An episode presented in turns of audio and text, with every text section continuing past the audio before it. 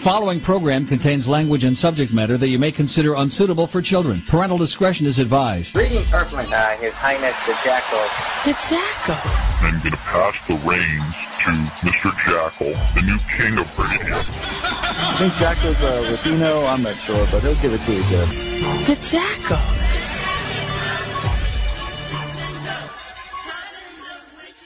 Welcome to another episode of Inside the Jackal's Head, right here on PSN Network. It's uh, another beautiful Sunday night. I haven't been on in a, a very long time, but right now it is July 23rd, 2023.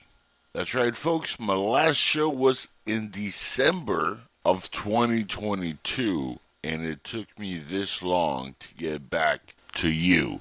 But here I am, and uh, we're going to uh, kick off the uh, show here tonight with a couple uh, clips that I got for you in a couple minutes. It's uh, another interesting uh, month here in 2023. Of course, we're all just waiting for the next shoe to drop with this misadministration we have in the White House currently, it's sad to know that you live in a country where you have an entire political scandal going on. And I want to get serious for a minute here. And nobody on a certain uh, side wants to do anything about it, and they're completely dismissing criminal activity that if it, you know if any of us did it, we would all be in prison. And uh, I'm talking, of course, I'm talking about the big guy in the White House, Joe Biden. And uh, we're going to talk about him a little more as the show goes on because there's a whole lot to uh, get to, folks. I got some, uh, like I said, I have a long clip I want to play for you, which exposes not just Joe Biden, but Mrs. Lee from Congress exposes herself in this clip, and it's just beautiful how ignorant and stupid this woman is. It's going to play on audio here in a few minutes, uh, but I do have a video that I'm putting together for YouTube, and that will be out as well uh, to accompany this podcast. So if you guys want to follow me on YouTube, you can by looking up youtube.com forward slash Angel Espino. Now, that's my main YouTube page, but I do have the Inside the Jackal's Head YouTube account also. That's where I really post uh, most of the uh, stuff that I, do for this show pre recorded. Uh, the Angel Espino one, it's going to be for more when I do live feed stuff. And, uh, you know, that's the separation of those two channels. But check out that video when I post it up there. It's going to go right, right along with this. This, of course, will be a podcast on, uh, let's see, iHeartRadio, Spotify, um, SoundCloud, and a few other uh, locations. So it's always easy to uh, get to the uh, show, but of course, the easiest way it's angelespino.com. Very easy, A N G E L E S P I N O dot com. There you go, angelespino.com. So I got that clip coming up for you in a few minutes, and uh, shit's getting real, folks. The shit is getting real, and it's getting real nasty, and I've been uh, sitting on a lot uh, this uh, 2023 because I wanted to just let time go by and uh, not only heal up my voice uh, and get ready for the election year of 2024, but I I also had a lot of stuff I was working on work wise on the side of the podcast is you know uh, stuff that helps uh, get by. So if you if you guys want to contribute to me being able to scrape by, please hit up my Patreon page over at patreon.com forward slash Angel Espino. Again, patreon.com forward slash Angel Espino. And uh, let's see, anything else I want to get to? Oh, yeah. I had an interesting uh, meeting uh, with Larry Roth um, right here out of Homestead. Very nice uh, gentleman. Got to uh, speak a little bit with him. Got to know him a little bit.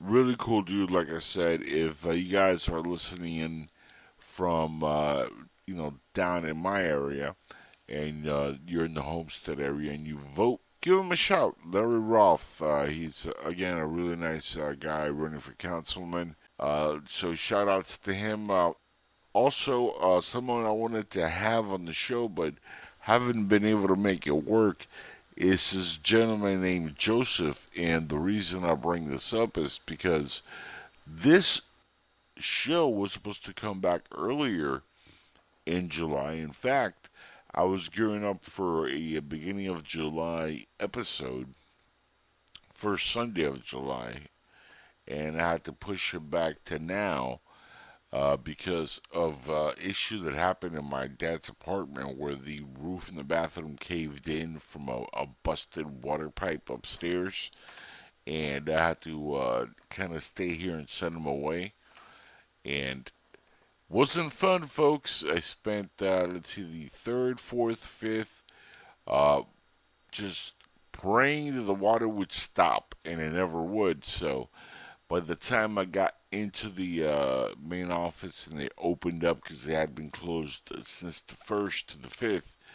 Once I finally made it in there, I stumbled across this uh, gentleman named Joseph. He was uh, talking to the rep for the uh, the ownership of the building, and uh, he was very upset to say the least. And uh, as soon as I walked in, I hear the words, "Well, we're going to put you on the list." In a couple days, we'll have somebody out there. Mind you, this gentleman had water leaking in the middle of his uh, living room. I walk in, and that's the first thing I hear, and I'm like, wait a second. I can't be put on no list for two days from now. I need somebody out in my dad's apartment like yesterday. Uh, the roof in the bathroom is caved in.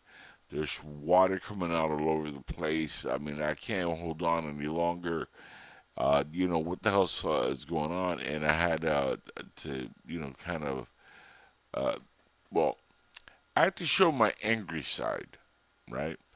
And uh, got things moving. They came out instead of uh, me having to wait two days. They came out on the fifth, and they stopped the water leak. But you know, of course, it takes time to rebuild the bathroom, and it took them a while to uh, put the whole thing together. So it's been a, a really weird July. You know, July has kind of been a strange month uh, for me in the last few years. We lost George of SoFlo Radio not too long ago in uh, in July. Um, rest in peace, by the way. So it's been kind of, r- of a rough month, just like March. You know, with my mom passing in March uh, 2016. Rest in peace to my old girl miss my mom. Uh, so those two months are kind of iffy. Let's just say that. Health wise, I'm not doing much better. Um, I got the judge uh, now coming up in a few months to see if I get the uh, disability claim, which is something I'm really hoping uh, that I, uh, I I am able to get because this way it'll help me uh, with medical stuff which I need uh, done, procedures and stuff. So uh, I really, uh, really need that help. So if you guys again uh, go to my Patreon.com forward slash Angel Espino, please help out as I am uh, still unable to work and pending the judge's decision on whether I am ill or not. Mind you, I know I'm sick, you know, besides being sick in the head, but uh, I mean, it, as far as the body being disabled, uh, yeah, there's a lot going on here that uh, you folks are not too aware of. So let's see how that goes. As far as that's concerned, that's that. Uh, for news about me or news about anything locally, nothing else really has uh, been going on with me. I've just been uh, posting uh, stuff on YouTube Got a couple of videos coming up now uh, with me giving uh, food reviews. I'm gonna also post a couple of videos doing some movie reviews and stuff, and uh, just uh, trying to uh, scrape by until I see the judge. And uh, with that said, I'm gonna go now and switch into a little uh, political talk because, like I said, I have this uh, clip which is a little long that deals with Miss Lee in Congress and my God, these people on the left, let me tell you, these folks have lost their marbles and their minds and everything in between. They're lost, completely lost. But I do love how they project their own evil ways onto the rest of society, especially the conservative right, uh, and especially Trump. I mean, my God, if you look at all the uh, these charges against Trump and they start seeing what Hunter Biden and Joe are allowed to get away with, you're like, how is this America? What part of the twilight zone are we dealing with? We had the, you know, just uh, amazing whistleblower that's come forward to expose the Biden crime family. And I didn't think we were going to see this, but it's happening. And uh, yes, uh, they're exposing a lot here. But I want you to see something uh, on a clip here that I took out of the uh, initial uh, press uh, Congress hearing that's going on right now. It's not really a press Congress, but out of the hearing that's going on now. you guys got to see this. Miss Lee, okay. I don't know why they had her speak. She has nothing to do with this. This is not a race case. This is Hunter and Joe Biden uh, and their crime syndicate and their crime family being exposed to the world for what it is. Okay, we know that 2020 was a rigged election. We know uh, that you know they they've been lying to us about the laptop and all kinds of stuff you know, this is stuff we know about. But now you have to watch how the left keeps covering for the big guy, for Joe Biden. And Ms. Lee does an excellent uh, job of doing just that. And what I mean by that is, we're talking about Joe Biden and Hunter Biden, right? They're both white. Donald Trump is also white. This has nothing to do with black people in any way, shape, or form. But Miss Lee, who is an African American black lady, and a very, um, how can I say this, racist black woman against white men. Every time she's on camera, it's about dropping the race card. I'm Latino and I hate uh, when anybody drops the race card when it's not appropriate. And this might have just ended her career politically. It also accidentally exposes what we're, t- we're saying about Joe Biden. And then to follow that, I believe the guy's name is Rafkin or, or Rafkin or something like that. He wears a bandana. He follows up by thanking her for a completely biased, racist rant which again has nothing to do with what's going on in the video in the actual um, whistleblower testimony, but he cites something that happened decades ago where there was uh, a rape and the suspects were black. They were arrested and Trump was asked. Now, mind you, he wasn't a politician. He wasn't President Trump. He was just a rich uh, entrepreneur in New York, and they they proposed the question to him, "What does he think should happen?" And he said, uh, "Rapists uh, should get death penalty, and if these guys raped her, they, should get the death penalty." Since then, the individuals have been uh, proven to be innocent.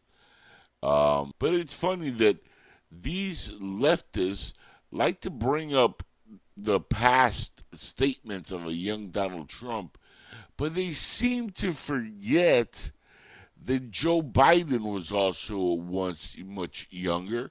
Made even more racially uh, divisive comments, and they defend that man like it's all good. A guy who, even during the presidential uh, race in 2020, made racially divisive comments. Now, how does Miss Lee get away with this bullshit? Listen to this clip. Pay close attention to the entire thing, okay, and how they even rebuttal Mrs. Lee. You can't make this shit up. Check this out. I want to know what you thought the FBI agent uh, was inferring. What did you think? What do you think when you read that, when you heard that, uh, of the relationship between Joe Biden and Hunter Biden and his business transactions when he is still in office? Yeah, so I can't go beyond what you've what you've quoted me as saying in my testimony. Um, so I just leave it there. Okay, thank you. Um, Mr. Ziegler, on page one, page 104 of yours, uh, you mentioned that there, that that Mr. Mr. Biden, uh, Hunter Biden, attempted to um, obtain a business tax deduction on his return for hotel rooms that were used by his father, Joe Biden. Uh, tell us about that, please. So, yeah, the, on his tax return, he deducted a hotel room for his dad, uh, so Joe Biden, um, and we actually got the invoice from the hotel that showed the dad's name on it. So, so for that to be a valid business deduction, you would ha- he would have to be doing business with Hunter Biden. Is that not true? So we would typically, a typical part of the process would be to interview that person to find out what you had or what, what might have happened. Why did you why did you go to that hotel room? Um, and based on statements he made in his book, I mean, you can correlate to what was kind of going on around that time. But but, but to, how does it become a valid business deduction if? Uh, if Joe Biden's just there on vacation? You know, generally speaking, the, the, to be a valid business deduction, it would have to be some type of business activity being conducted at that time. And uh, uh the last one is the WhatsApp. Um, and I won't get into it because we're, we're, just about out of time, but I would just say the WhatsApp where he says he's sitting, my dad's sitting next to me, and you remember that, and that, that's on, I want to say what, page 105. That's where you talk about it, Mr. Ziegler, and what page 105 of your transcript. Uh, I guess the question there is how would you be able to determine uh, whether those rooms, uh, whether he was actually next to, to Hunter Biden? How would you be able to determine that? And, and, and the gentleman's time's expired, but you can please answer the question. So typically, in that situation, you'd want to get location data, it's contemporaneous data that would show where that person's at. So that's what we would typically look to. Yeah. Thank you so much. Very good. Uh, Chair now recognizes Ms. Lee from Pennsylvania. Thank you, Mr. Chairman. Republicans have been invoking this term two-tier system of justice a lot recently. So I want to talk about what the real two-tier justice system is, where black and brown people are over-criminalized and over-incarcerated. On June 20th, Chairman Comer claimed in a committee press release, quote, the Department of Justice's charges against President Biden's son, Hunter, reveal a two-tier system of justice from this, uh, as you see or have seen from the knockoff uh, social media site, former President Trump has also used this phrase in connection with the Hunter Biden investigation. I'd like to address the way my Republican colleagues are attempting to co opt the phrase two tier justice system to make it sound like Trump and his cronies are somehow the victims here, when the reality is that the term two tier system of justice is meant to refer to the very real system that exists in the United States and which affects black and brown folks, not powerful former presidents and their political allies. The real two tiered system of justice is one in which, in 2021, according to the DOJ's Bureau of Justice Statistics, the imprisonment rate for black men aged 18 and 19 was 11.6 times the rate for white males. The real two tiered justice system is one in which, in 2021, according to those same statistics, the imprisonment rate for Native American males aged 18 and 19 was 5.1 times the rate for white males. The two tier justice system is one in which, according to a May 2018 Vera evidence brief, and I quote, black men comprise about 13% of the male population, but about 35% of those incarcerated. One in three black men born today can expect to be incarcerated in his lifetime, compared to one in six Latino men and one in 17 white men. The two tiered justice system is one in which an analysis of nearly 100 million traffic stops across this country found that black drivers were about 20% more likely to be stopped than white drivers. My Republican colleagues seem to think that using criminal law as a weapon or a political tool is objectionable only when directed against someone who should be out of reach of the criminal system, someone too rich, too powerful, or too white to be charged. But let's face it, that same system has been used as a weapon and a political tool against black people since the Emancipation Proclamation. These racial disparities are rooted in a two tiered view on race. The belief that black people were inferior, that was created to justify the, ensa- the enslavement of black people, which has now evolved into to include the belief that black people are more prone to criminality. During the decades of lynchings that followed enslavement, white people defended the torture and murder of black people as necessary to protect property, families, and a way of life from black criminals. In 1980s, Nixon's war on crime evolved into Reagan's war on drugs, and we saw harsher and more frequent punishments and the start of mass incarceration. In both cases, it was black people who were targeted and suffered under those policies. There's a reason that crack cocaine, which carries a stereotype of being used by black people, was at one point punished far more harshly than powder cocaine. Prior to 2010, that ratio was 100 to 1, meaning someone convicted in a federal court of possessing crack cocaine will receive the same sentence as someone who possessed 100 times more powder cocaine. And I want to say that PA's extreme sentencing practices have overwhelmingly impacted people of color, but most specifically, black people who make up less than 11% of the population in Pennsylvania, but more than 65% of those serving life without parole sentences, and 58% of those serving non life sentences of 20 years or longer. How many times have our elected officials and judges ran on a promise of a tough on crime approach? Even now, Republicans still tell that they are the party of law and order, while in the same breath claiming that Donald Trump should not uh, be prosecuted. Don't get it twisted. Republican efforts, efforts to use the term two tier justice is to distract from those who are truly the victims of a disparate treatment in our criminal justice system. And whether we say it out loud or not, we all know who those people are. I yield uh, the remainder of my time to uh, the ranking member. Thank you, Ms. Lee, for that very eloquent statement. I just, I wonder if you remember, you might be too young for this, but when there was this horrific assault, a, a gang rape in Central Park, Donald Trump um, ran uh, ads in the New York Times saying that the Central Park um, uh, suspect should be given the death penalty, and of course, they turned out to be completely innocent uh, of the offense. So I think that's just to reinforce your point. There's a history of profound racism in the criminal justice system and in the rhetoric uh, around it, and there's something very disappointing about our colleagues co opting, as you say, and prostituting the critique of the system as two tiered on behalf of Donald Trump. I yield back to you. Chair recognizes Mr. Grothman from Wisconsin for five minutes. We must take back the streets. It doesn't matter whether or not the person that is accosting your son or daughter or my son or daughter, my wife, your husband, my mother, your parents. It doesn't matter whether or not they were deprived as a youth. It doesn't matter or not whether or not they had no background that enabled them to have to uh, become uh, uh, social, uh, become socialized into the fabric of society. It doesn't matter whether or not they're the victims of society.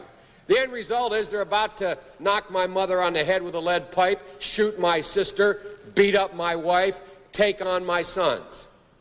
So I don't want to ask what made them do this.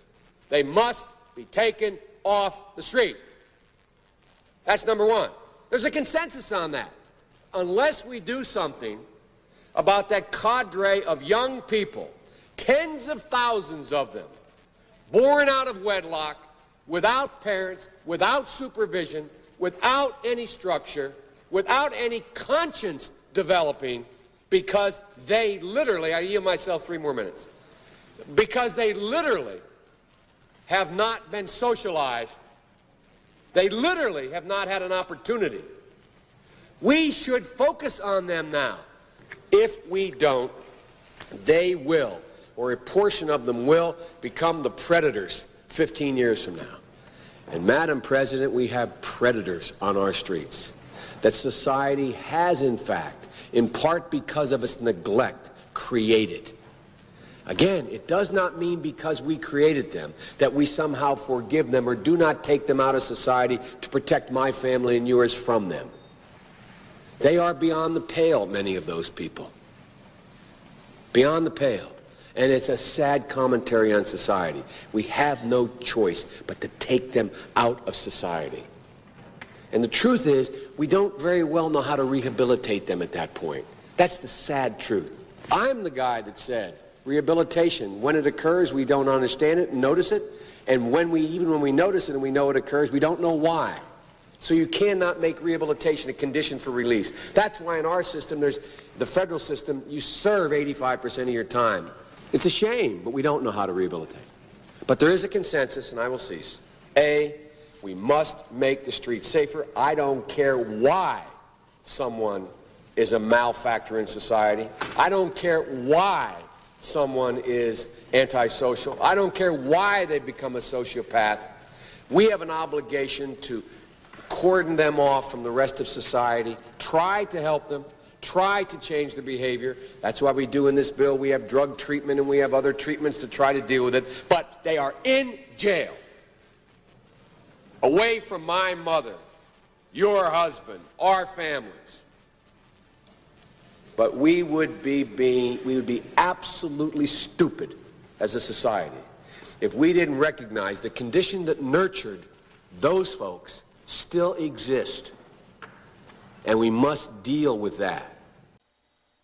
Now, one thing that is really funny about this entire thing is she is literally blaming Donald Trump for what Joe Biden did. Remember, Joe Biden spent 50 something years in the Senate, vice president, and he was involved or directly responsible for the 1980, I want to say 84, 85 crime bill, and the 1993 one that Bill Clinton signed in 94, that he is in that clip defending. And when you read that bill, African Americans are the most targeted individuals in that bill. That's right, folks. Uh, you can't make this shit up. It's like the left now, once again, uh, and I've said this in the past, uh, they want to blame Trump for everything, but what is hilarious about that part of the clip is how Miss Lee misleads the audience or the listeners or the watchers and the entire Congress by turning this into some kind of a racial issue, defending Joe Joe Biden, the guy responsible for putting more African Americans in prison. What she is complaining about is what he did. But somehow it's Donald Trump's fault. You can't make this shit up, folks. Either she is one of the most idiotic, dumbest member in Congress I've ever, ever seen speak, or she is so in on the take that she knows what she is saying is baloney and, well, to quote Joe Biden, total malarkey. So either she knows, you know, or she's an idiot. I'm leaning towards half and half on this one. I think she she knows what she's saying is wrong. She's doing it because she's she's part of this deep swamp uh, that's trying to destroy Trump, and well, She's an idiot.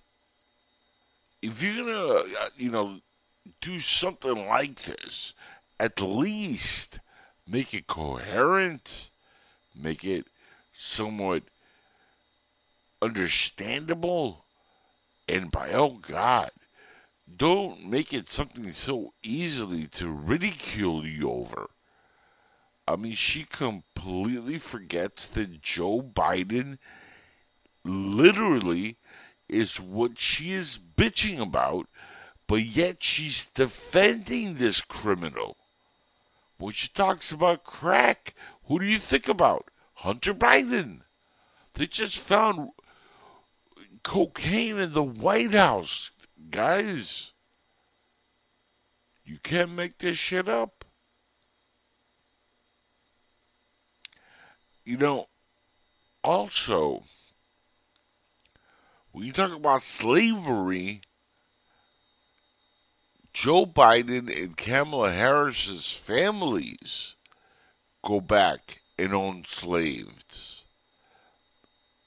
They go, uh, I mean, generations back and they own slaves. Guess who never owned uh, slaves? Trump's family. No slaves there. So, uh, you know, for the left, having all this anger, orange men bad, they seem to give a pass to the real racist Joe Biden and his racist family, which now includes the racist Vice President Kamala Harris and her idiotic uh, comments recently. I'm going to get to that later. But I want you to finish listening to this clip because this is so incredibly ridiculous. And uh, now uh, the rest of this clip is going to provide more context to what I'm saying here. So you, you know, if you have any issues, misunderstanding, you know, understanding where I'm coming from, this will clear it up a little bit better. So keep listening. So, 25 years after the 1994 crime bill was enacted, we are still having conversations about the import and significance of the bill.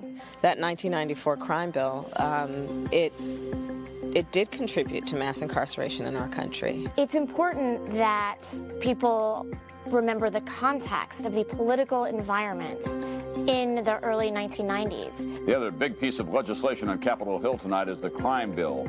Now, violent crime peaked in 1991, and the drafters of the bill didn't know that in 1993 and 1994 when they were drafting and signing it. Urban areas, urban cities across the country were ravaged by crack cocaine, and Americans were afraid of crime. The 1994 crime bill was signed by President Bill Clinton. You know, this was a pretty significant bill at the time, and President Clinton and Senator Biden at the time uh, were right that the bill was significant. The most significant federal effort to deal with violent crime in America that has ever been undertaken. It was important for a Democrat at the time to be seen as taking a significant role in trying to reduce crime and violence in the United States.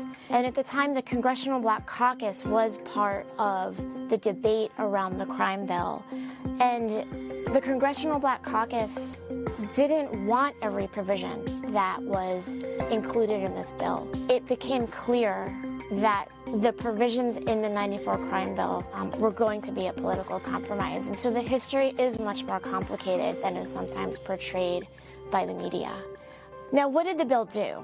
Just like a lot of political compromises, there was the good and there was the bad. For example, the bill eliminated 19 types of semi automatic assault weapons. It also provided huge amounts of funding to hire cops. 100,000 cops were funded. It was about $14 million at the time for community policing. The bill also enacted the Violence Against Women Act that provided funding to protect women and victims of domestic violence and crimes against women. But the most pernicious provision of the 1994 crime bill was its $12 billion that was authorized for states across the country that would enact what's called truth in sentencing laws. That funding literally paid states to increase the number of prison beds that they allocated for individuals convicted of violent crime in this country to serve 85% of their sentences behind bars. The reason that provision is so important and the reason we're still talking about it today is the federal government essentially subsidized states across the country to build more prisons. So 25 years later, you know, the crime bill is being debated. You stood up and used that tough on crime, phony rhetoric. That bill was a huge mistake. There's no question that that crime bill uh, contributed to America's mass incarceration problem. 1994 crime bill, we had a gigantic epidemic in America of violence, particularly in African American communities. The notion was was overwhelmingly supported. It was supported by the Black Caucus and United States. And at the time, the Congressional Black Caucus was part of the debate around the crime bill. And the Congressional Black Caucus didn't want every provision that was included in this bill to incarcerate more people, given the devastating consequences we know that incarceration causes. But at the time, policymakers felt the need to respond to what they felt was uncontrolled violence. And this bill was was the way that policymakers, that Congress could say, or do something about it. Violent crime and the fear it provokes are crippling our society. The crime bill before Congress gives you a chance to do something about it, a chance to be tough and smart. We need to examine the crime bill and all of the federal bills that galvanized prison spending, that galvanized more arrest, more incarceration, and we need to look to the future. And today, the United States leads the world in terms of incarceration. In fact, if each state were its own country, 23 states would have the highest incarceration rate in the world. Any candidate running for election who's serious about criminal justice reform, who's serious about cutting the prison population by 50%, um, needs to take a hard look at what has worked and hasn't worked in terms of our past criminal justice policies and understand that federal funding to increase the number of beds in prisons across the country is simply not a way. Uh, Miss Lee uh, is Looney Tunes. I mean, I don't understand this. How do you turn this whistleblower into something that has nothing to do with this into a race issue? Not only that, she speaks about black men smoking crack. Well, Hunter Biden loves crack. And he was just at the White House and they found cocaine in the White House during the time he was there. Now, I'm not saying it was his cocaine. I'm just saying it's awfully convenient that when there's crack cocaine, Hunter Biden, it's not that far behind. So, Miss Lee, you just exposed the Biden family for being cokeheads, for leading black men into prisons and out of black homes. You just exposed yourself as a racist and somebody who doesn't know her history. And the guy with the bandana, Raskin, or whatever your name is, you, sir, are a complete left-hard moron. And uh, yeah, you exposed your idiotic mind also in a very short clip. This is amazing. This whistleblower coming, uh, whistleblower uh, coming forward and testifying to the truth about the Biden crime family. With that said, folks, thanks for checking out the video. Like always, hit the notification button, subscribe to my channel, and if you have any comments or questions, leave them below. And please, make sure you vote people like Miss Lee out of here. We don't need any more racial division and people like her running race cards into things that has nothing to do with race. This is white Joe Biden and white Hunter Biden and the tier of justice that she knows is being used in this country against against ex-president Donald Trump, who they're trying to destroy because he wants to make America great again and keep America first. I also have a clip of the so-called Vice President Kamala Harris speaking in front of a large African uh, African American crowd at a university, and she is gaslighting so much racial temp, uh, you know, tension uh, that is ridiculous. Look, folks, let's get one thing clear about Kamala Harris. She is neither African American. She is using the race card because they have nothing left on the left to talk about. Nothing. They have no agenda for the future. They keep attacking Trump. They have all these fake charges. Every chance they get to speak anywhere, it's race card, race card, race card. Instead of trying to bring, you know, bring the country together, these progressives on the left are trying to tear it further apart. Now,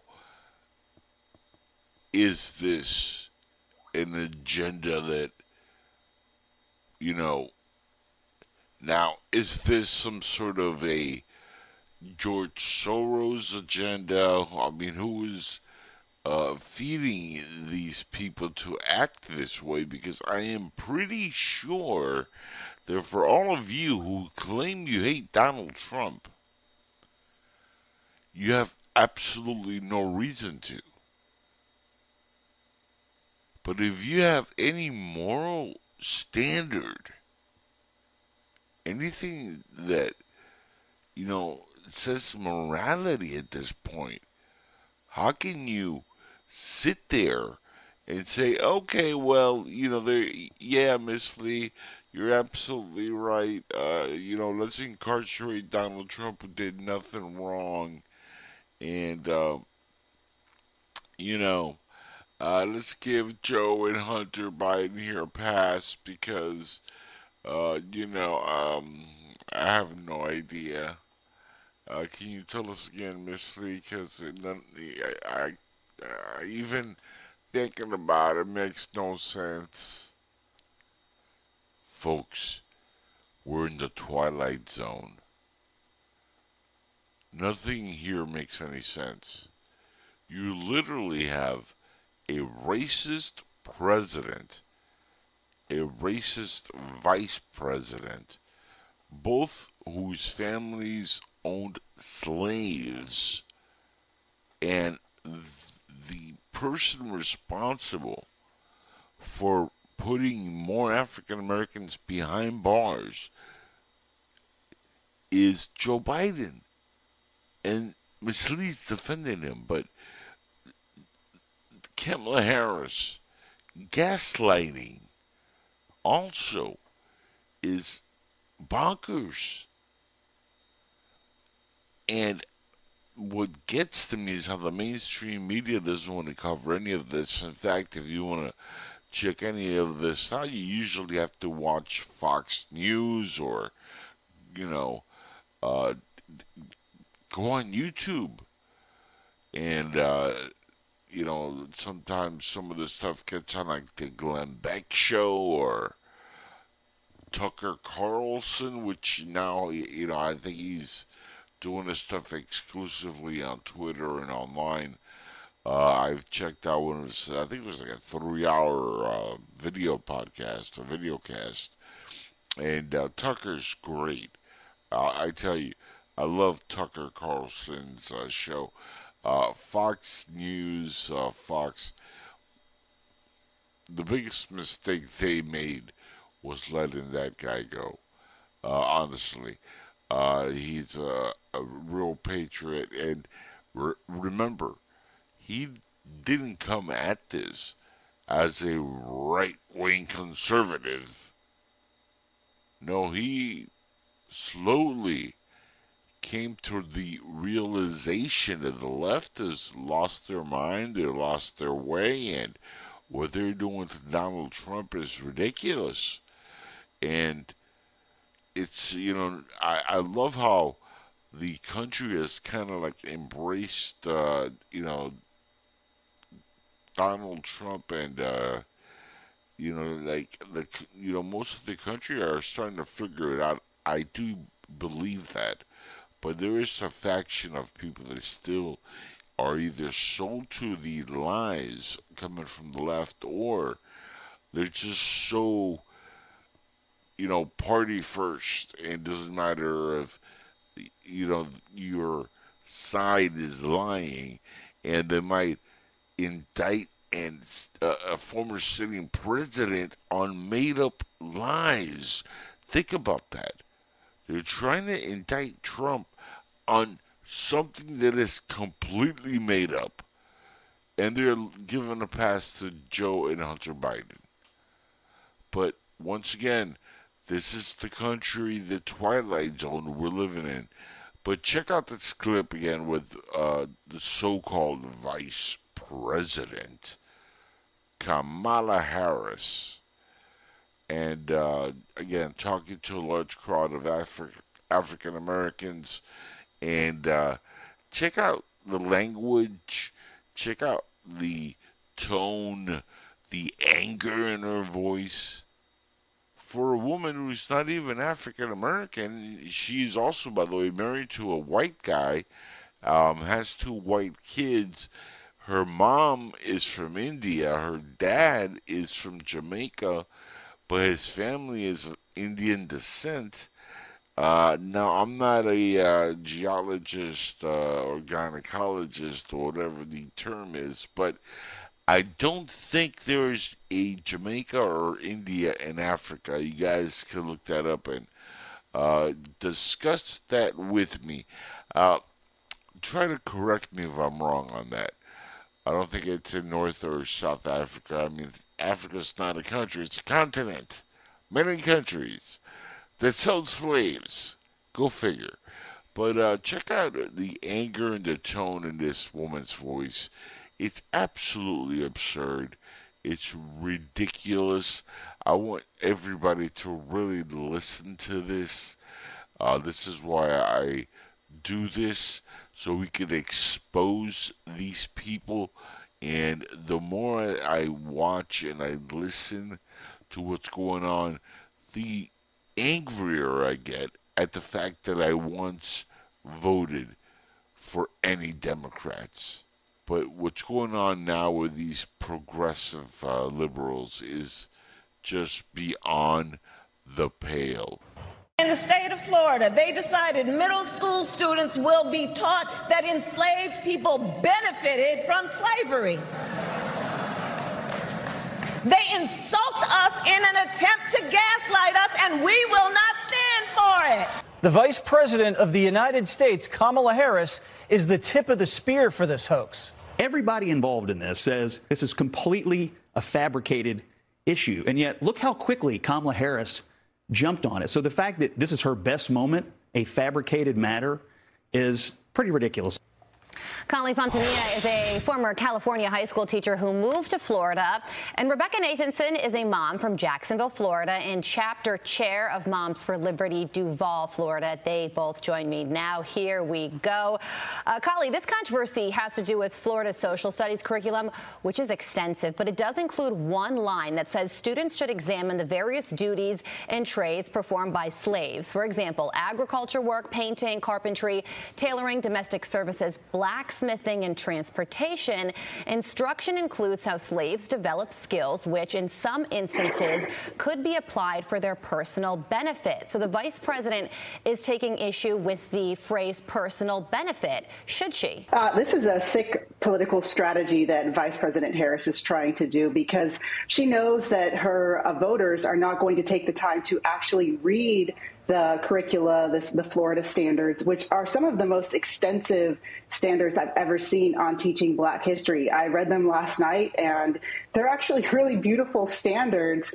And she take she's taking this one line and misrepresenting it in order to gaslight her voters. It's very obvious to those that are actually taking the time to read it, but to those that aren't going to take the time to research, they're going to eat this up like candy because it's very hard to defend. You hear the word benefit, and they're like, oh, oh no, uh, you know, Florida standards are saying that that slavery was a benefit, and that is absolutely false. That's not that's not what the standards are implying. They're just simply saying historical facts, which is again what the left is trying to do. They're trying to do a revisionist history, not the right.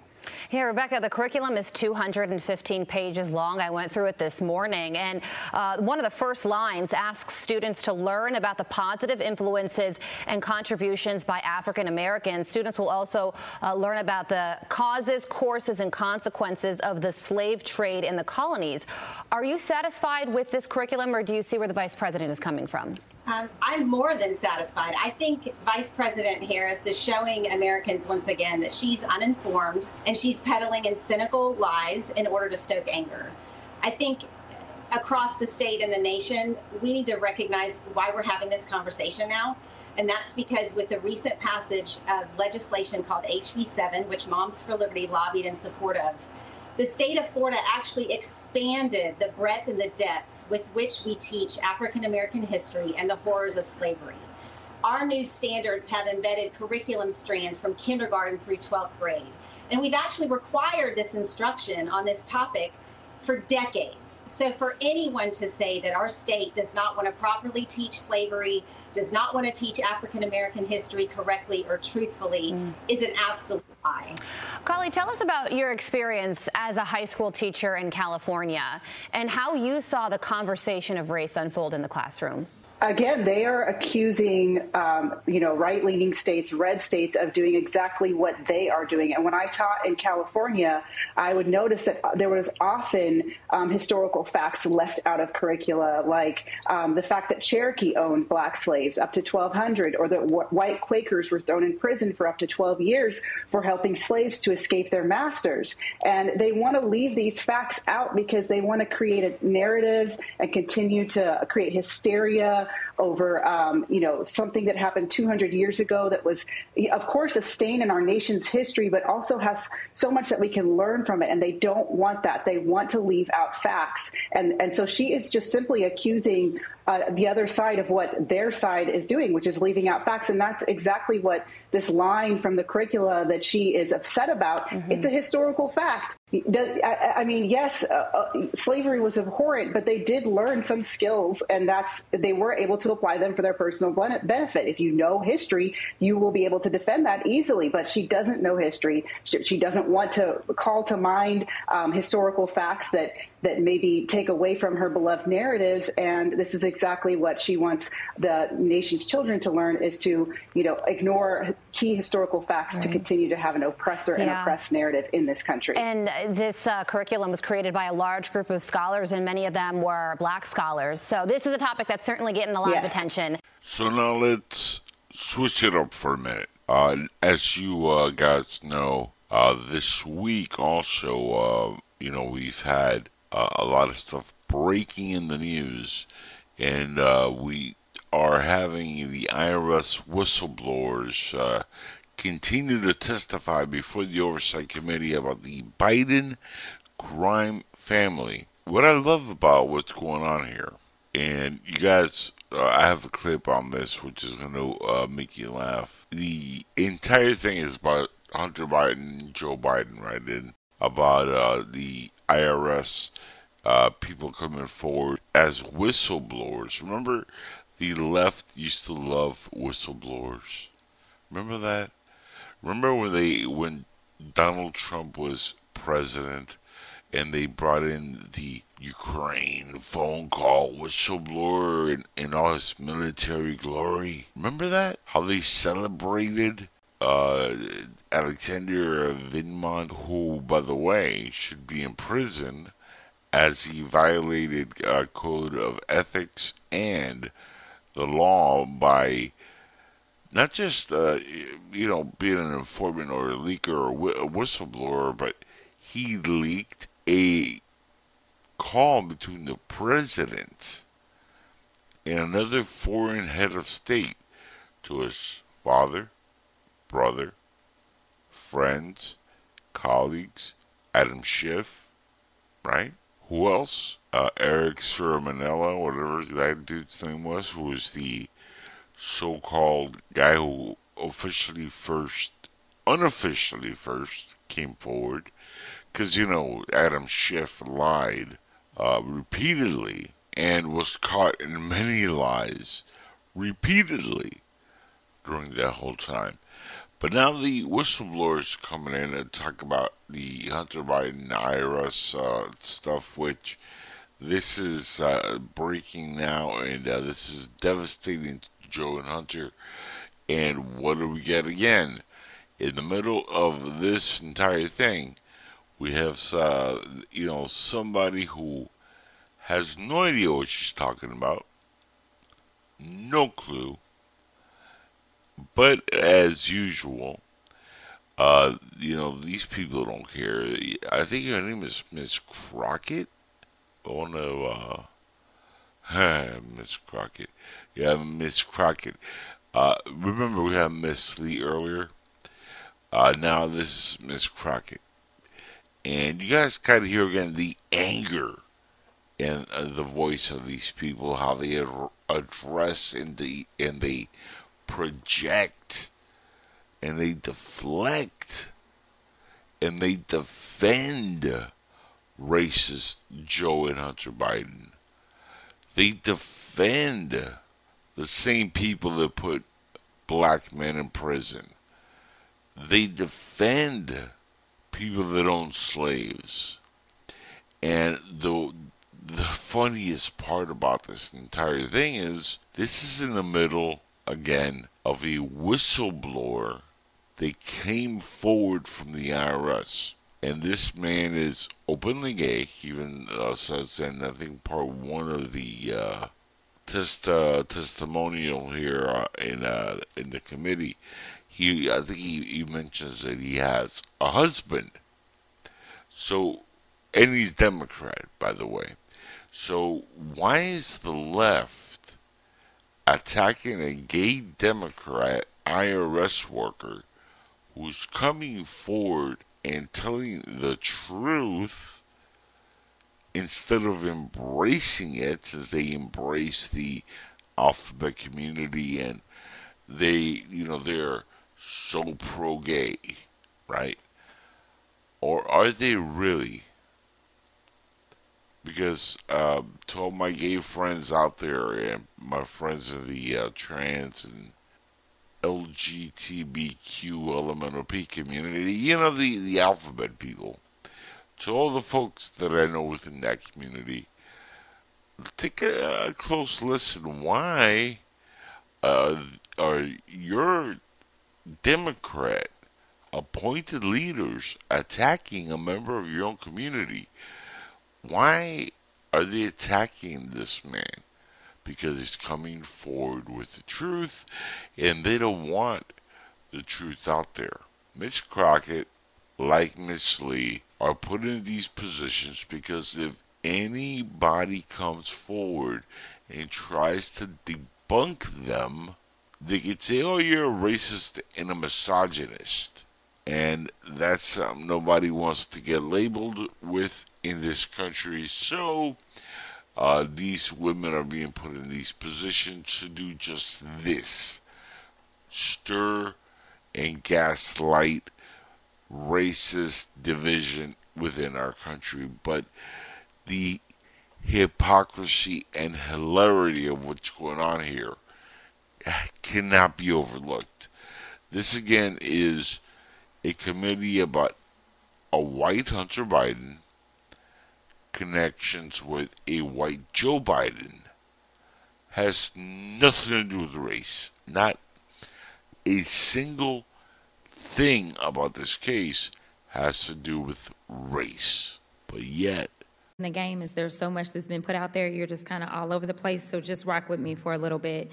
Um, first of all, I want to get the elephant out of the room. Um, just to be clear, both of you provided deposition testimony, and in your depositions, neither one of you ever stated that President Joe Biden interfered with your investigations, correct? Uh, the transcript doesn't include that, no. Yeah, the transcript does not include that. Nor does it include that Merrick Garland interfered with your investigations, correct? The, the transcript does not say that, no. Thank you. The reason that I say that is because it's the insinuation that this committee is trying to make, or at least one side of this committee is trying to make, is that for some reason there was interference. And my colleagues continue to make sure that they outline the fact that this investigation actually started under the Trump administration. So that's the reason about who appointed who comes up. But at the end of the day, we have no evidence whatsoever that the president nor the attorney general of the United States interfered. But I also want to make sure that we outline some legal principles since we've got so many newfound prosecutors today on this committee. Number one, just to be clear, just because you investigate something, it doesn't necessarily mean that there will be a conviction, correct? That's correct. That is correct. Okay. In fact, in our criminal justice system, you are cloaked in a presumption of innocence. That is what happens under the Constitution, okay? So we all have a role to play. Your role is investigative, correct? Correct. All right. So then you have an AUSA. Um, who usually is the one that is responsible for taking the evidence. Actually, they probably have an investigator in their office. There's usually an investigator that is directly within their office that will review any documentation that you provide, and then they will sit down and talk to the AUSA's office about recommendations, like what the charges will look like and things like that. Is that not correct? Uh, if, if that's correct, I've never seen that. Okay. Well, let me be clear. There is a level after you get done with your investigation in which the U.S. Attorney's Office then will look at the evidence that you've provided and they will make decisions, correct? Yes, and they they all all four assigned attorneys agreed I, with recommending felony not, and tax, not uh, felony gonna, and misdemeanor tax charges. I heard your testimony before. I'm not going to dispute that.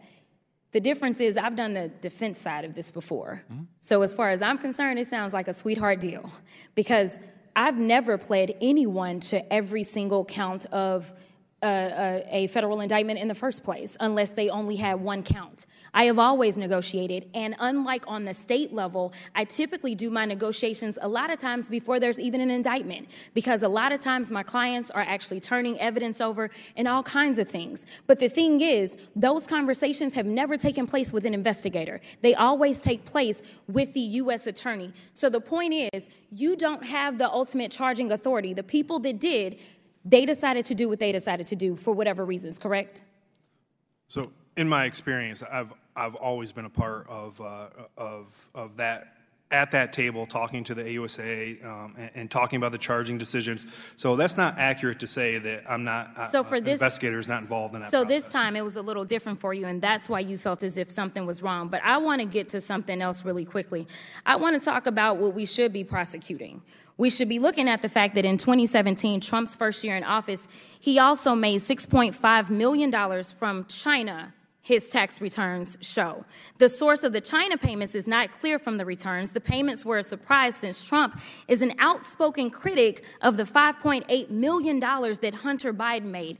The difference is Trump was our president when he made this money from China, whereas I'm sure you would agree with me, Hunter Biden has always been a private citizen.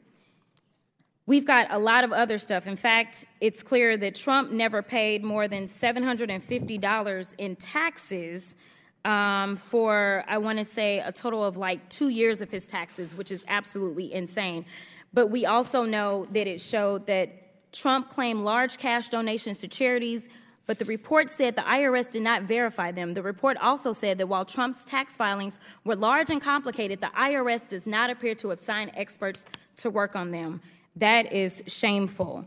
In addition to that, we heard testimony earlier that talked about um, whether or not you executed a search warrant under Section 913.420 of the DOJ's Justice Manual. It specifically states that when searching the premises of an attorney that is the subject of an investigation, prosecutors are expected to take the least intrusive approach consistent with vigorous and effective law enforcement. It's kind of what they did for Trump when they gave him a number of opportunities to turn over the documents, our, our national secrets, that he kept in the toilet. But he chose not to, and that's why he is facing federal charges down in Florida. And finally, I just want to make sure that we clear up something about the Central Park Five, because I don't think my colleague from the under, other side of the aisle understands that not only were they found to be not guilty, they were paid $41 million in a 2014 settlement because their civil rights in that lawsuit were violated.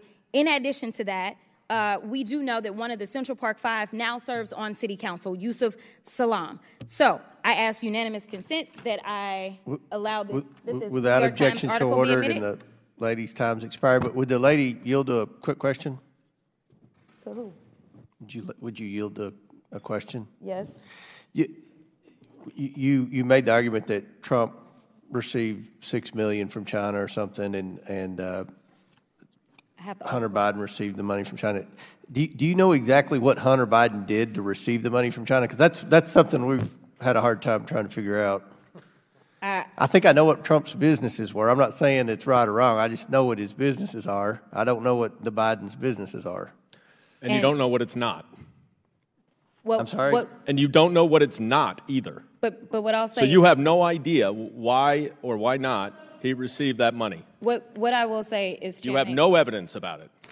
Can I submit this MSNBC or this NBC article for the record as well? Uh, wi- without objection, so and, ordered. And I will say that in this article, it specifically says that the source of a number of Trump's monies it was unclear.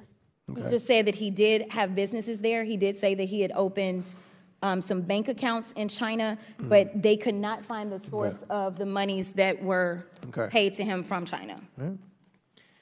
Chair recognizes uh, Mr. Turner from Kansas for five minutes. Thank you, Mr. Chairman. Thank you both for being here today. There's a lot of information. Let's try to quickly lay this out for the American people, okay? So, quick answers. How long have each of you worked for uh, the IRS? Mr. Shapley, you first. 14 years. 13 years. Is it fair to say that you both have had successful careers uh, at the IRS? You've both been recognized for your achievement there? I believe so, yes. Yeah, absolutely.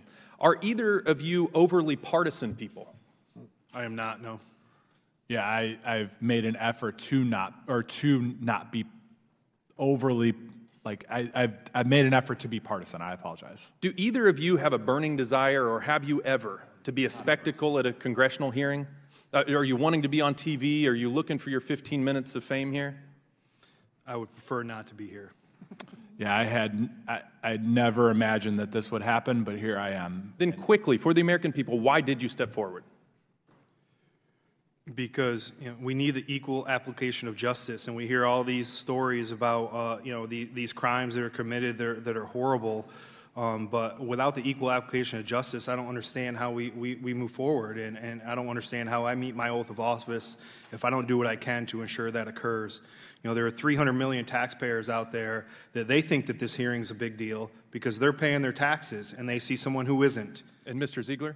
So it's a matter of accountability. So it's twofold. A matter of accountability. We need to hold those accountable who basically for the last five years hasn't been pro- following proper procedure. And the second part of this is that um, I, I think we need to have some reform or something that's built in there that this doesn't happen to people again, investigators. Let's get the facts out. The Biden family and their associates received millions in global payments from companies linked to Ukraine, Romania, and China, funneled through various shell companies.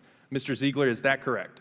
That is correct. It's 17.3 million. Quickly, Mr. Shapley, what is a special agent report?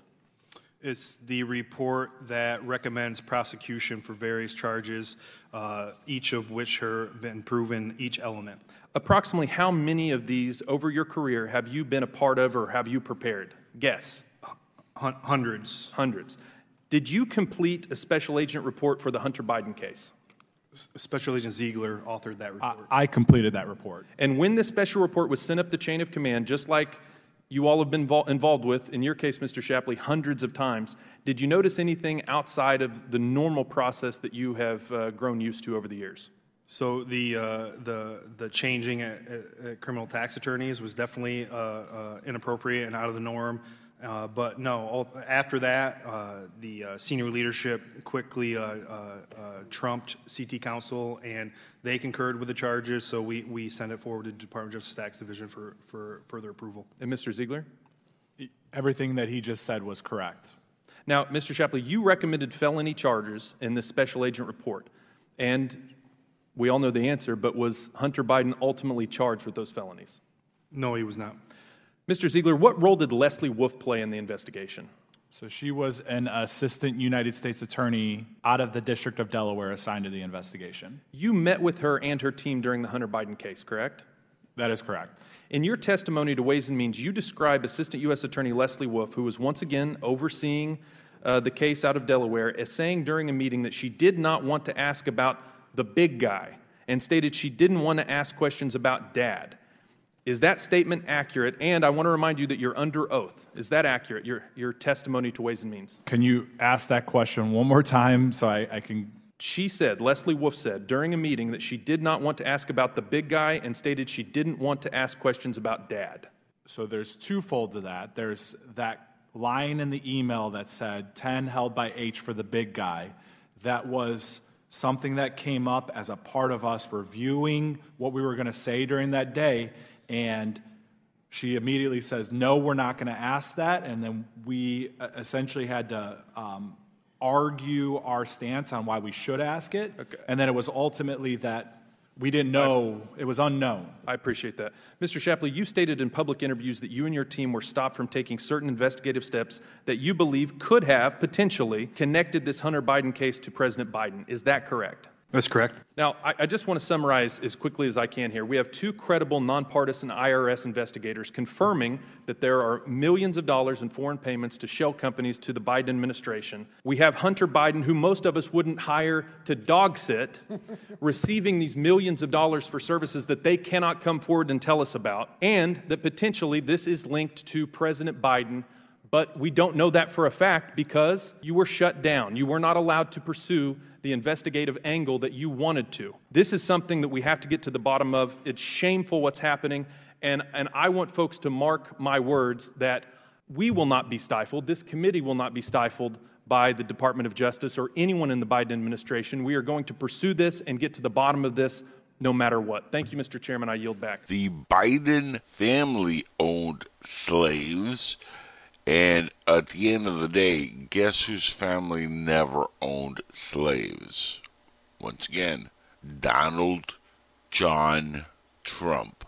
That's right. The Trump family never owned slaves, which, again, I don't understand how anybody can vote for uh, Joe Biden and uh, Kamala Harris over uh, Donald Trump. But hey, you guys do what you gotta do, and uh, you know you're just making it worse for everybody else. What I really find interesting is how they have put together all the dots uh, in the this uh, scheme recently, dealing with Ukraine and Hunter and Joe Biden and um, it's looking more and more like this is a big money laundering scheme uh, or scam or whatever you want to call it. I wonder if they could uh, put all these people together and maybe go at it uh, and, and charge them with the RICO Act or something like that.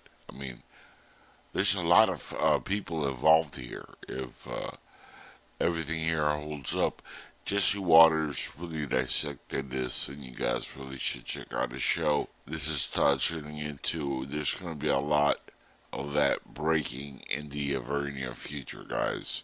It's incredible what's happening with the political climate currently in America. And, uh, man, 2024 cannot get here fast enough. So now let's uh, check into the world of entertainment. And as always, here on Inside of Jackal's Head, I love to talk about the box office. I love to uh, read the results of the top 10. Sometimes I even go top 20 on that ass. But the reason why it's so important uh, this last uh, few weeks is because of a uh, movie which is going to have me possibly changing the title of a book that me and uh, Dennis Crenshaw were working on. Rest in peace to my good friend Dennis, who passed away recently, not too long ago. Um, but the reason why the top 10 uh, in box office movie results it's important is due to the movie Sound of Freedom and we're going to get to that in a second here. Uh, by the way, yes, I have a book uh, which I'm um, actually writing a couple of books. Just to give a little spoiler before I get to the box office. Book one is about my experience with life in general and how I am, uh, you know, who I am today because of what drove me to become this way. And book two, which is the one that initially me and Dennis started, was called 90 Miles to Freedom. And we are probably going to have to uh, make uh, an adjustment to that because of this movie, Sound of Freedom.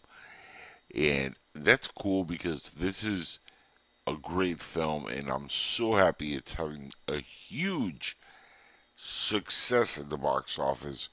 It's an action biography, drama, history, thriller.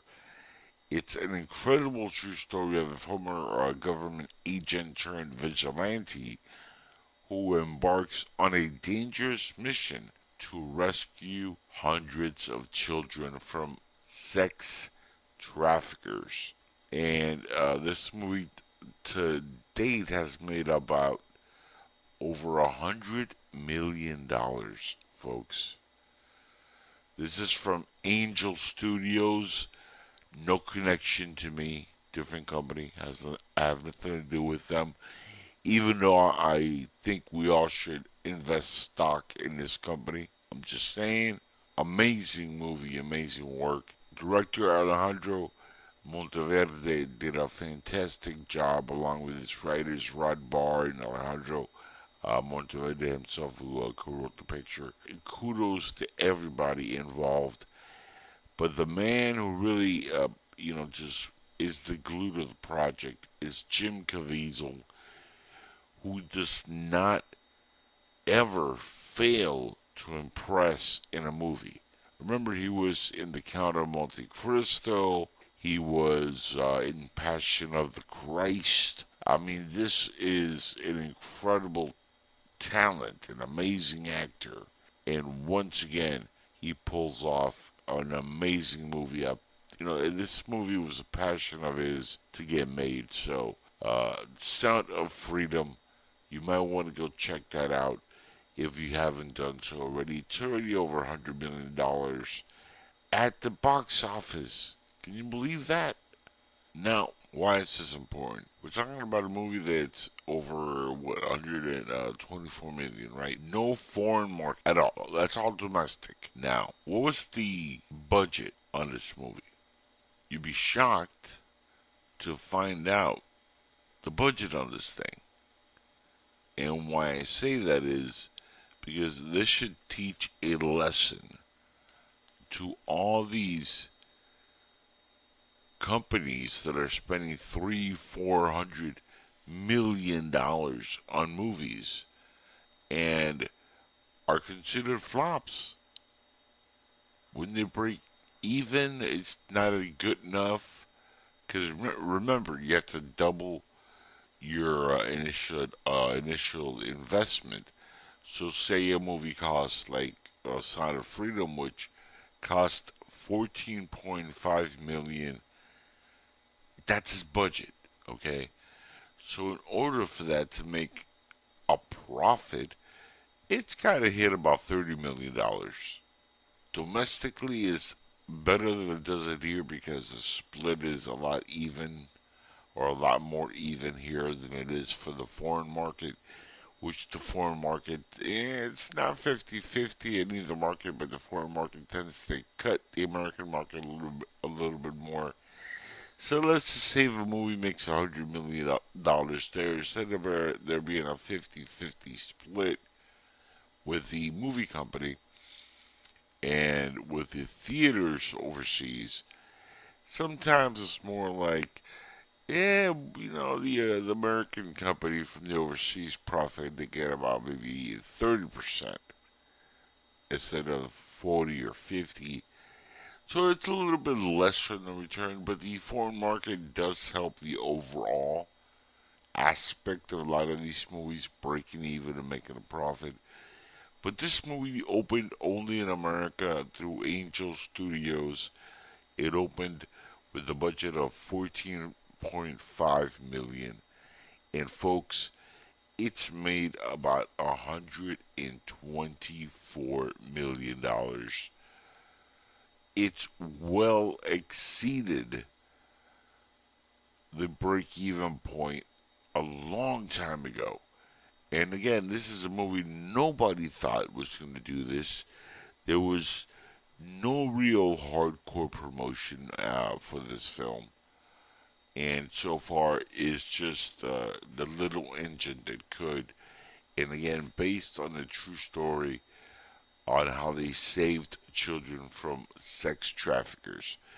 Once again, showing that when you tell a, story based on something that is real and it connects to the American people, to society in general, then you cannot stop the progression and the interest in watching these things because the left, all they want to make is the Little Mermaid, and they want you know to rewrite history and they don't want to see any of the stuff that they're involved in being put on the big screen or being talked about. They want to keep us in the matrix, folks.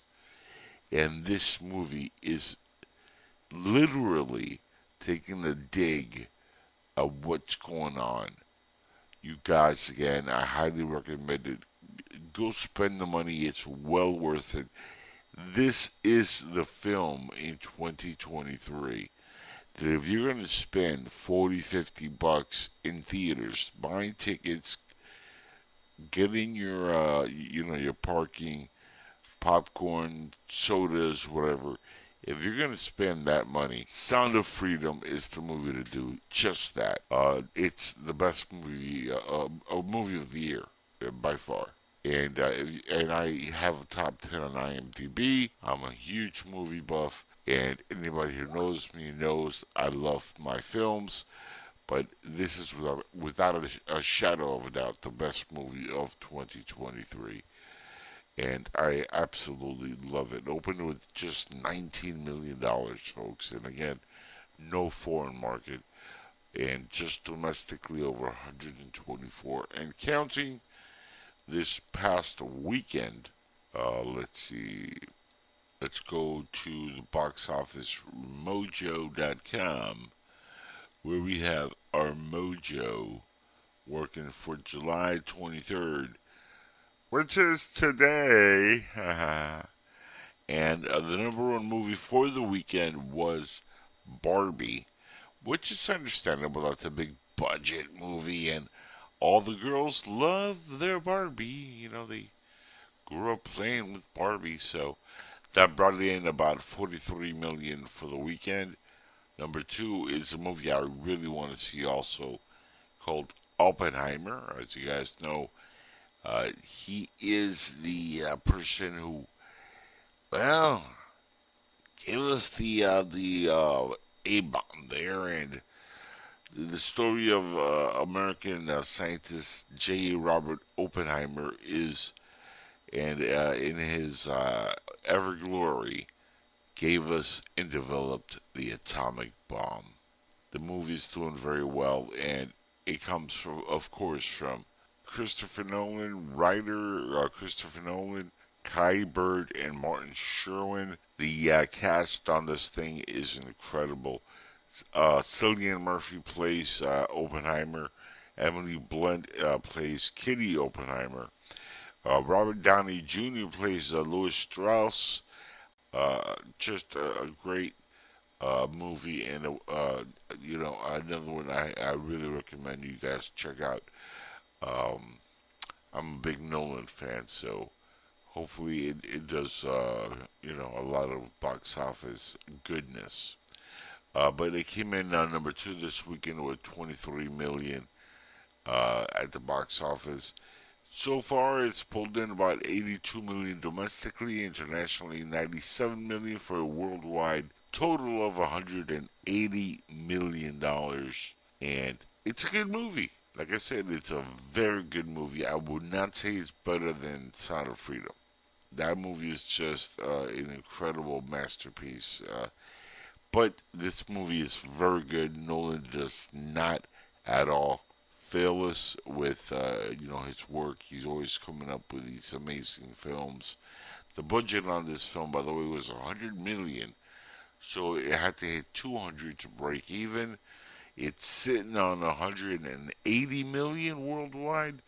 So it's going to get to the 200 million worldwide, but internationally it's got 97 million, 82 domestically. Now, it opened on July 21st, so it's developing. Give it a time, it's going to make a lot of money. This will probably make close to about 200 million uh, something domestically, another probably uh, 200 and something million uh, internationally or in the foreign market. So uh, it's going to do just fine.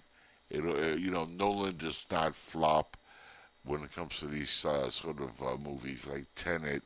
Of course, is Dark Knight trilogy, which was huge and the best Batman on screen even though I do like Robert Pattinson, I can't lie. I, I like his Batman, and the Batman was a great movie.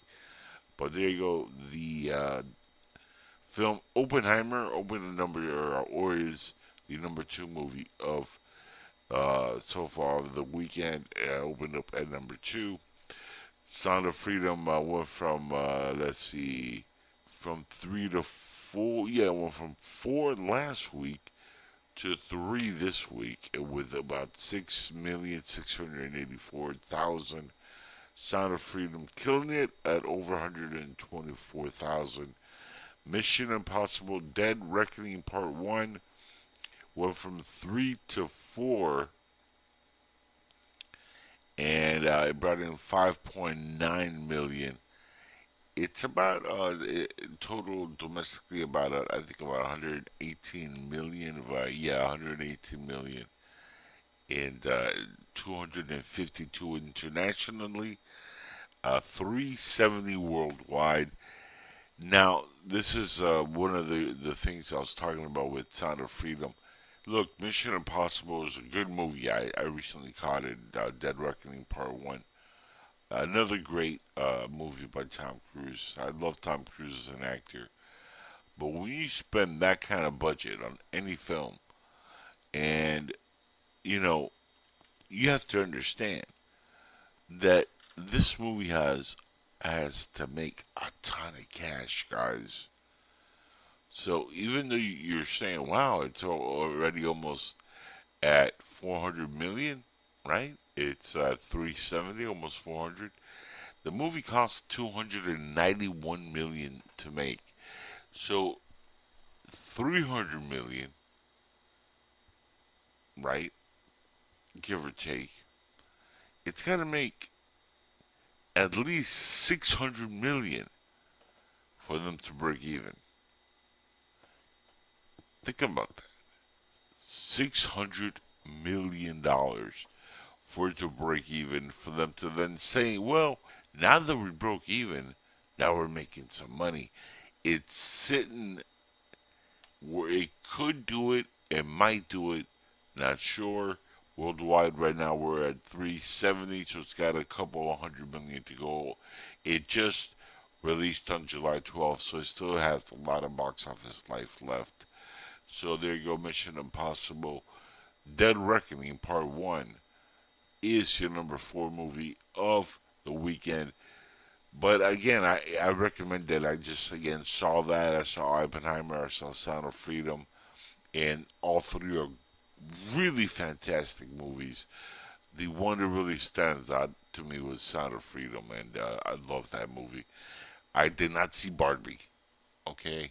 once again, I look. I did not see Barbie, and I will not see Barbie. Uh, hold on, no, forget the Nazi part, because they're, they're all you know. Ken and Barbie are blonde white. Huh? But no, I will never probably see Barbie. Probably never. And, you know, Will Ferrell is in it, so you know maybe I don't know, but uh, it won't be intentional. Intentional. Uh, you know, something that really caught the headlines is the fact that Sound of Freedom is performing better than Mission Impossible and Indiana Jones and the Dial of Destiny, which comes in at number five. It was number five last week, so it's having kind of uh, an interesting thing. We're totally holding up uh, pretty interesting, but um, it's about 158 million domestically. I mean, it's looking tough for Indiana Jones, and this is supposed to be the big farewell for Indy, and uh, it's not doing too good at the uh, box office. Now, the overall uh, take on this thing, and I'm talking about, of course, domestically and foreign international market, it's done 158 million in domestic, 176 million internationally, and worldwide 335. So it's uh, again it opened at 16 million on June 30th. So it's already been out there for a little bit, but the theaters are starting to really just cut loose with it. So it's not going to make much more than that. And you know it's being looked at as a complete disaster. I saw the movie; it's not good guys. It, uh, this is one that I could really say I am really sad because the trailer kind of looked okay, uh, but it's another one that at 294 million budget, not including marketing costs, which was probably another 100 million. So you're talking about a movie that cost with marketing about 400 million dollars it had to bring in about 800 million just to break even. It probably probably will die somewhere close to the 400 million worldwide. So they're going to lose a lot of money on this. And the, the question by everybody uh, who's a fan of Indiana Jones, who's a fan of Star Wars, who's a fan of Lucasfilms, is how long are they going to keep Kathleen Kennedy employed to destroy these uh, franchises? She's literally uh, becoming the nasty Nancy Pelosi of Lucasfilms. She's gone in there and crushed these, you know, legendary, iconic franchises and destroyed them. Disney, the immortal corporation of Walt Disney is hemorrhaging money. They're talking about possibly selling assets because their movies are failing like this. And she is directly responsible, but nobody wants to fire this woman. It's incredible how, you know, when, you know, the saying, you go woke, you go broke, but uh, to what point? Now, Bob Iger, and uh, this is an entirely different conversation, but something has to be done, Bob. You cannot let this continue. I'm just saying. You know, she ruined the Star Wars sequels. She's ruined the uh, final farewell to Indy. I cannot believe uh, this is how it's going down. Uh, and it's just, it, it's, it's sad and it was just a bad movie. I'm gonna uh, probably do a video review for this for YouTube, so look out for that. But it came in number five again, two million at the box office.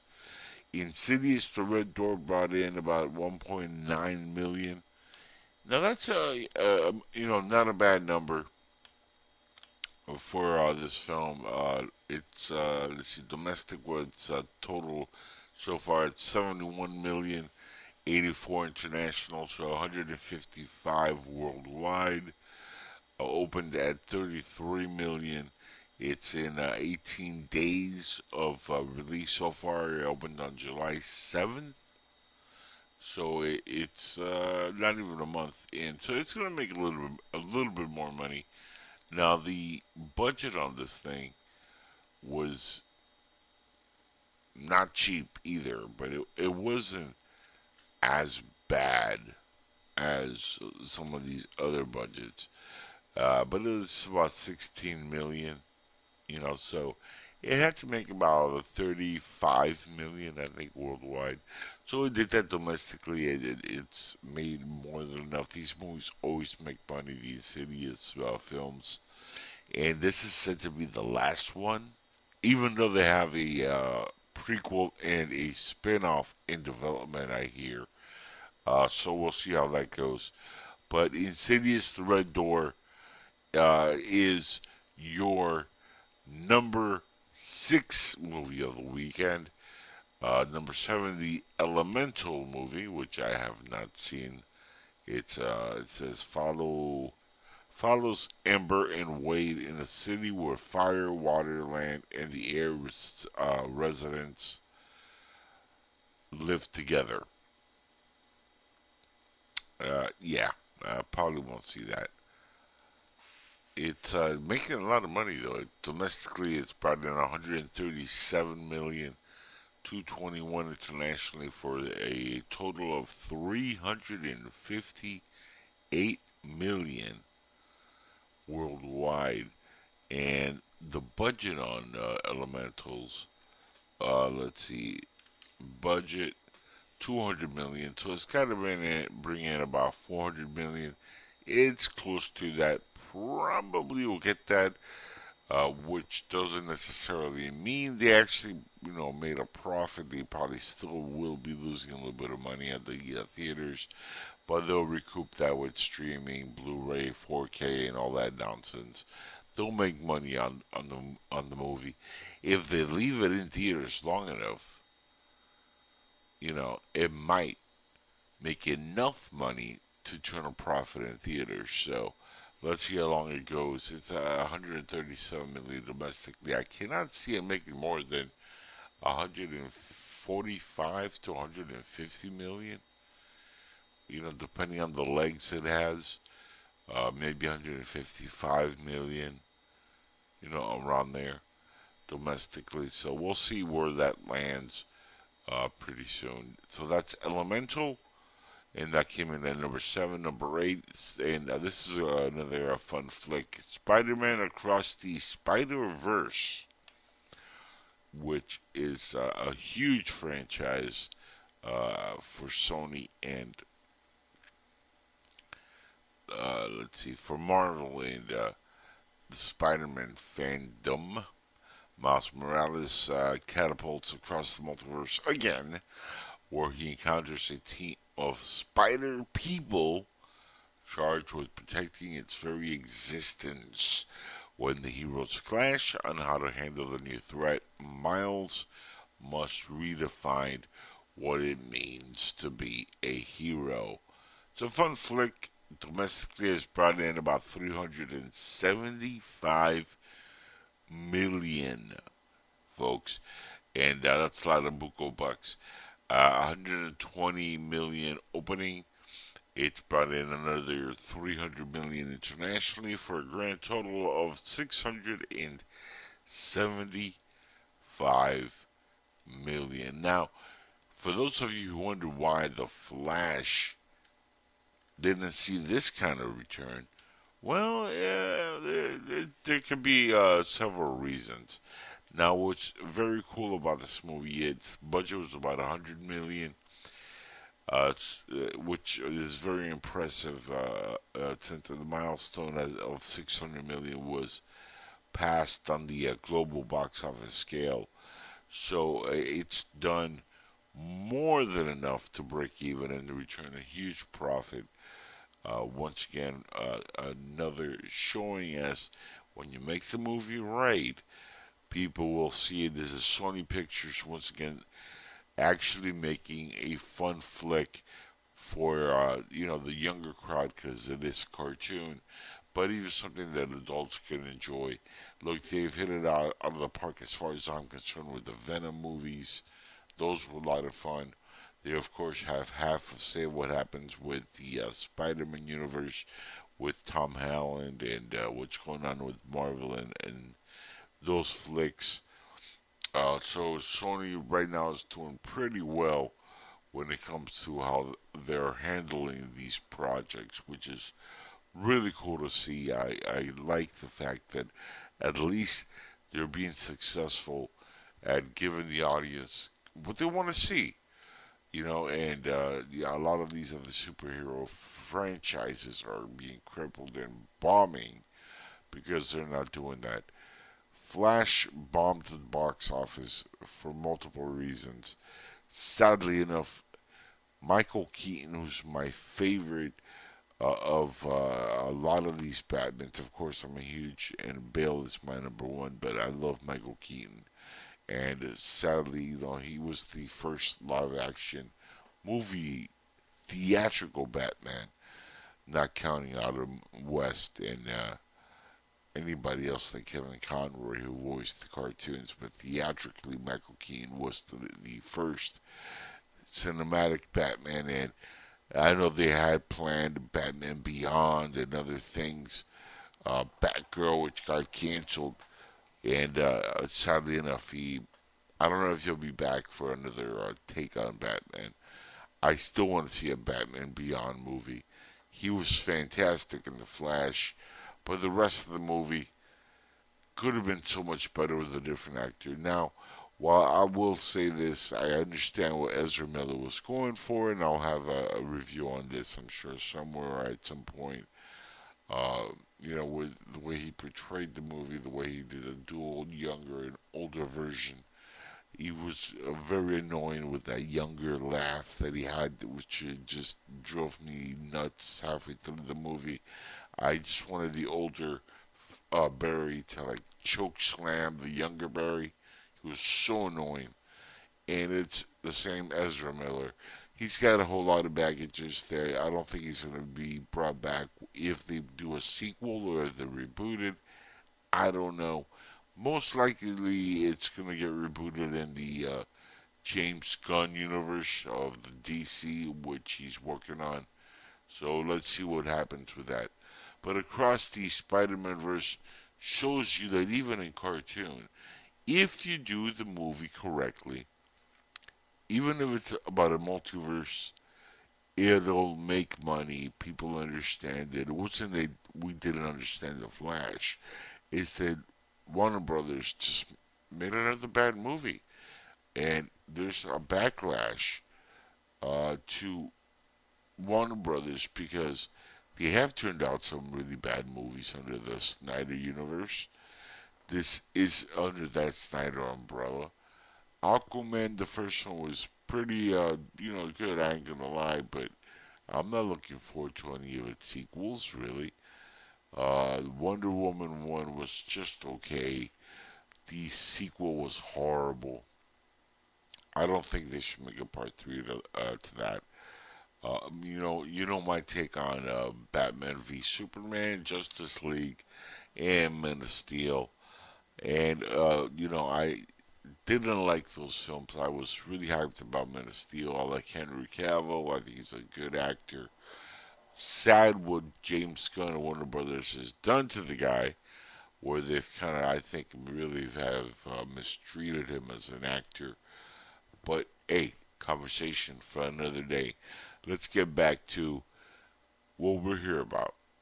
Now, number nine this week is Transformers Rise of the Beast. And uh, this is uh, so far pulled in about 155 million. So you're probably looking at the domestic uh, run uh, total to end somewhere about 160 maybe for this movie. Uh, now, um, I don't know if you, you know you guys know too much about the storyline, but it says during the 90s, a new faction of Transformers, the Maximals, uh, joined the Autobots as allies in the battle for Earth. I am an Autobot. but I'm a podcaster also. Now the budget on this thing, let's see. It was 200 million. So it's got to exceed 400 million to break even. It's done that at 427. So hopefully they get enough from the foreign markets to make it break even. If they just, you know, leave it in theaters long enough, they'll make a nice little uh, return on this one. Not too big like the uh, first uh, movies uh, that came out in the Transformers uh, franchise, which were all huge at the box office. So it's it's not doing those numbers, but it's not too bad, all things considered. Number ten, a movie I have not even heard of, have no uh, inkling to ever see, and it's called No Hard Feelings, and I I hope they have no hard feelings on me saying that, but I don't know. Uh, it doesn't really look like it's up my alley.